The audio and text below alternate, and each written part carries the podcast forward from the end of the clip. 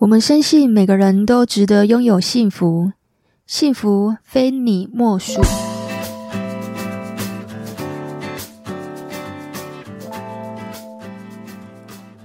大家好，我是非你莫属的主持人杜菲，同时也是美国婚前辅导认证咨询师。今天呢，我想来跟大家聊聊我自己的哥哥。自从呢我爸过世之后啊，长兄如父。我哥哥自动就升级了，变成像爸爸一样。我哥大我整整十二岁，一轮哦，所以他现在差不多是快六十了。我们会蛮常通电话的，然后都在讨论一些人生上面的议题。那这方面呢，就我跟我哥哥有非常多的共同的话题，因为他也活到快六十岁嘛，所以说他有很多他的人生经验啊，包括他又是做业务的，他当业务经理，所以他也接触到形形色色的人。就是很多类型的客户，就是下回我在招总呢，所以他对于人生百态，他一直都是看得很淡，而且我一直觉得他人生好像没有什么大事，他把很多事情都看得很小。我觉得他的人生观是这样，就是如果呢你把事件看小，你人就变大了。可是通常我们会紧张、会恐惧，是因为我们把事件看得好大、好大、好严重，所以你把自己看得太渺小了。你就觉得自己能力不足，觉得自己什么都会做不好，这时候的你呢，可能就会觉得自己自我价值感是比较偏低的。我觉得他有一个很棒的地方是，为什么今天我会提到他，是因为其实他是我同父异母的哥哥，我们是同一个爸爸，但我们不同的妈妈。我觉得我挺佩服他的。其实小时候呢，他过得并不好，就是在我爸还没有娶我妈的时候。我哥哥一直寄住在每一个亲戚家里面，那因为我爸爸要上班，是没有办法照顾他的，所以现在就讲到单亲爸爸的困境。一个离了婚的男人，他没有办法自己带孩子，他只能够把孩子寄住在每一个家庭。那也是因为这样的关系，所以我爸爸后来娶了我妈妈。那我会觉得说，我曾经问过他，我说：“你觉得你的童年幸福吗？”其实我也是明知故问，然后他眼眶就有泪水，我就问他说：“哥，其实我们都知道你的童年，可是你是怎么做到让自己没有变坏呢？其实你是非常有资格可以学坏的，可是为什么你没有？”那你寄住在每一个亲戚家，也不会是每个亲戚都是对你很好的，甚至因为寄人篱下是要看人家脸色的。那你是怎么样照顾自己，却没有学坏？这个我们就留到下一次说。因为啊，我当天问他，我发现他眼泪快掉下来了，所以我就不敢继续往下问。因为我们今天并不是在做个案嘛，他是我哥哥啊，所以我还是得看一下状况。这个有机会呢，再跟听众们做分享。今天只是想说要来跟大家分享我哥哥跟我之间的故事，所以也许是因为我小时候比较乖，所以我们两个就很要好。我哥哥也非常的疼我，所以并没有那种什么同父异母的兄妹会互相的欺负跟霸凌。哎，我们家没有这种事情。所以呢，我今天呢，其实我一直很想要找我哥哥来录节目，因为我觉得他有时候讲的一些人生观呢，是可以给听众一些启发的。如果人没有活到那个年纪，你还真讲不出那样子的话。真的，人家说年长者总是有些智慧，我觉得在他身上我有看到。等一下呢，我们就来听一下我跟我哥哥的这个对话内容。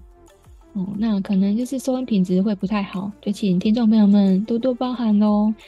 因为我觉得我哥讲的每一句话，哎，都很值得借鉴。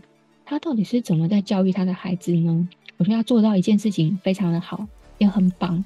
我觉得我挺佩服他的。我这边就不要再多说他的好话了，我们直接来听我跟他的对话。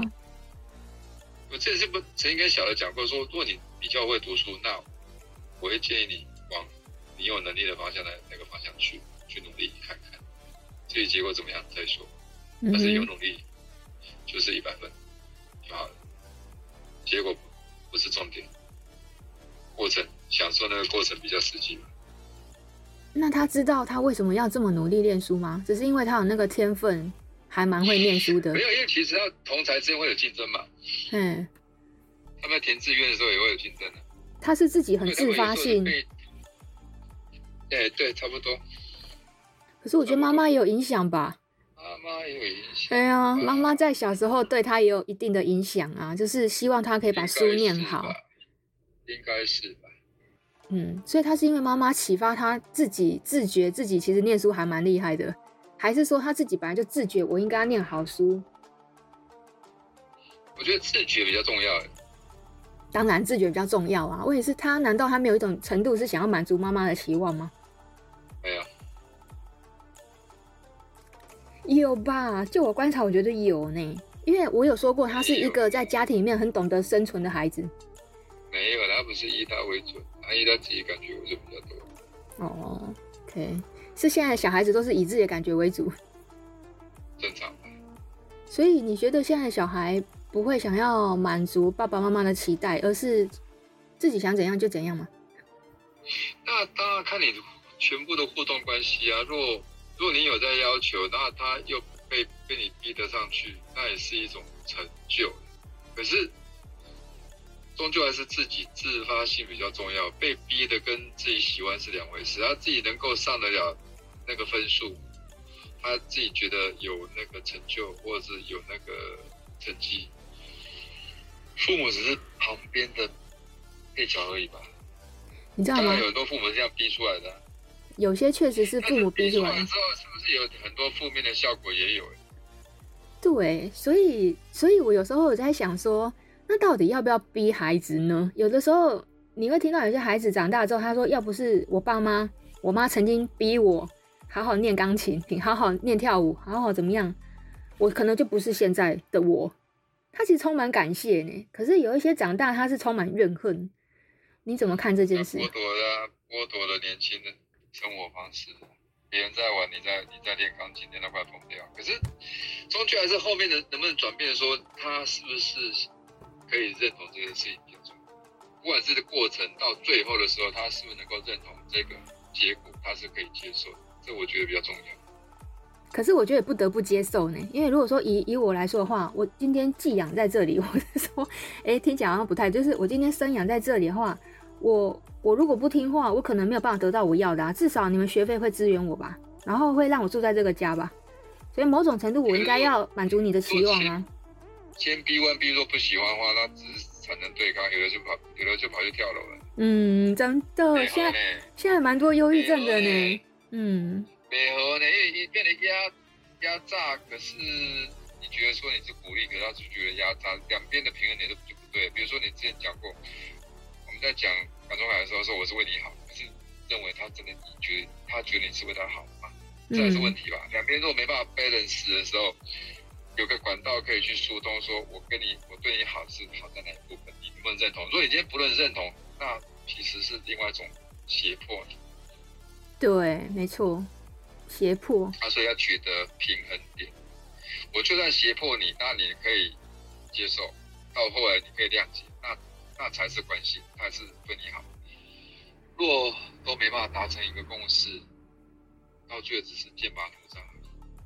可是我觉得这个对父母来说，拿捏的那个分寸很重要。那你怎么去拿捏这个分寸啊？不要把自己，没有父母不要把自己当成真的是父母，你只是不小心多了三秒钟，然后把它生出来而已。嗯哼。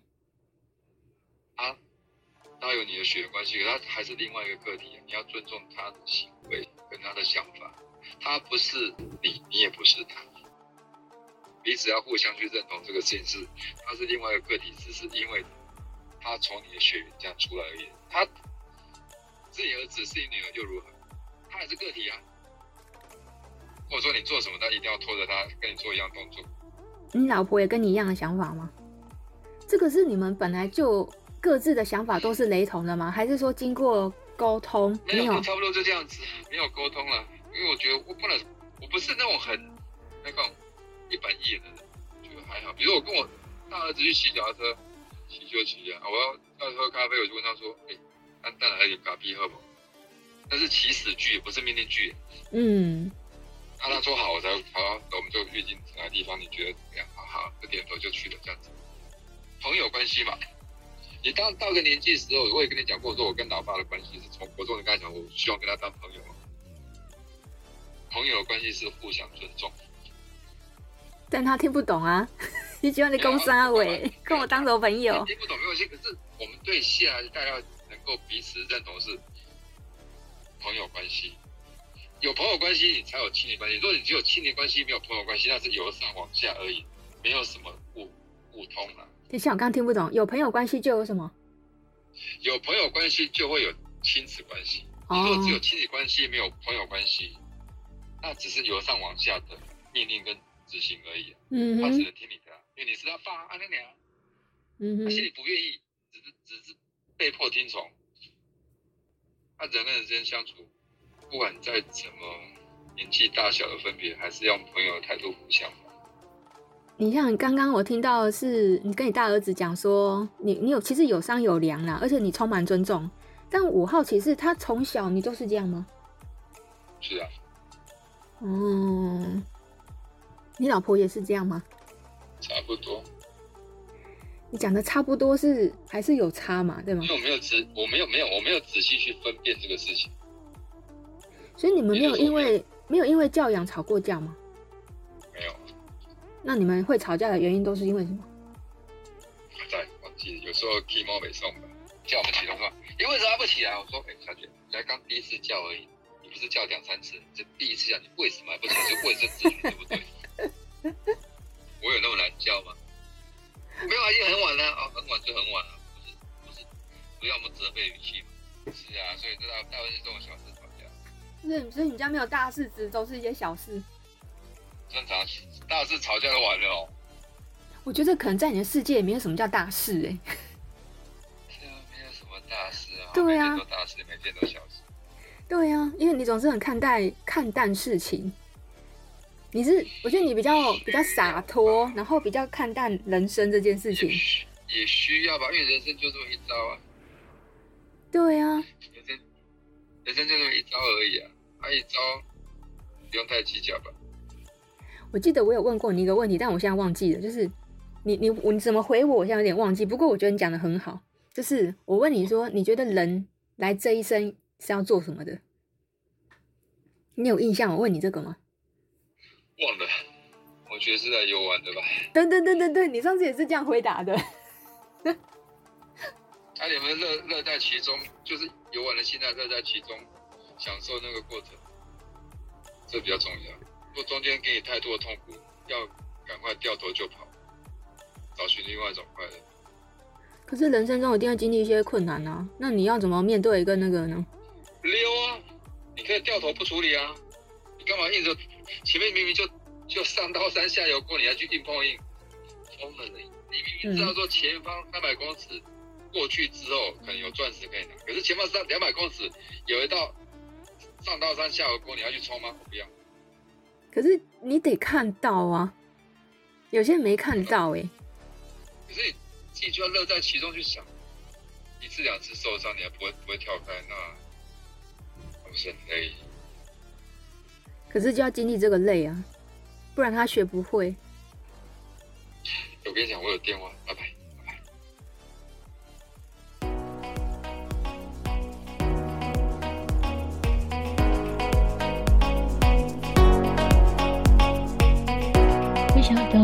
听众朋友们，你听到我跟我哥哥的对话，有没有启发到你呢？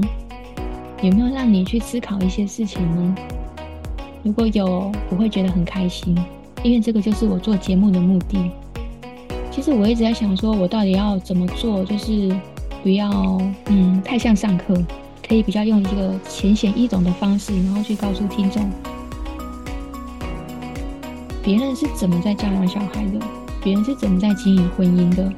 大概别人都是怎么做的？有没有什么方法？有没有什么是我们可以学习的？如果我的节目对你有帮助呢？你可以在底下留言告诉我，那我知道我的节目其实是对你很有帮助的。如果你愿意给我评价呢，我真的会非常的开心，因为评价我都会看。今天节目就到尾声了，我们要跟你说再见喽。我每个礼拜五都会教你们一些小技巧。如果你喜欢我的节目呢，就给我五颗星好评哦。你的评价会给我很大的动力。谢谢你的收听，我们下个礼拜五晚上十点见喽，拜拜。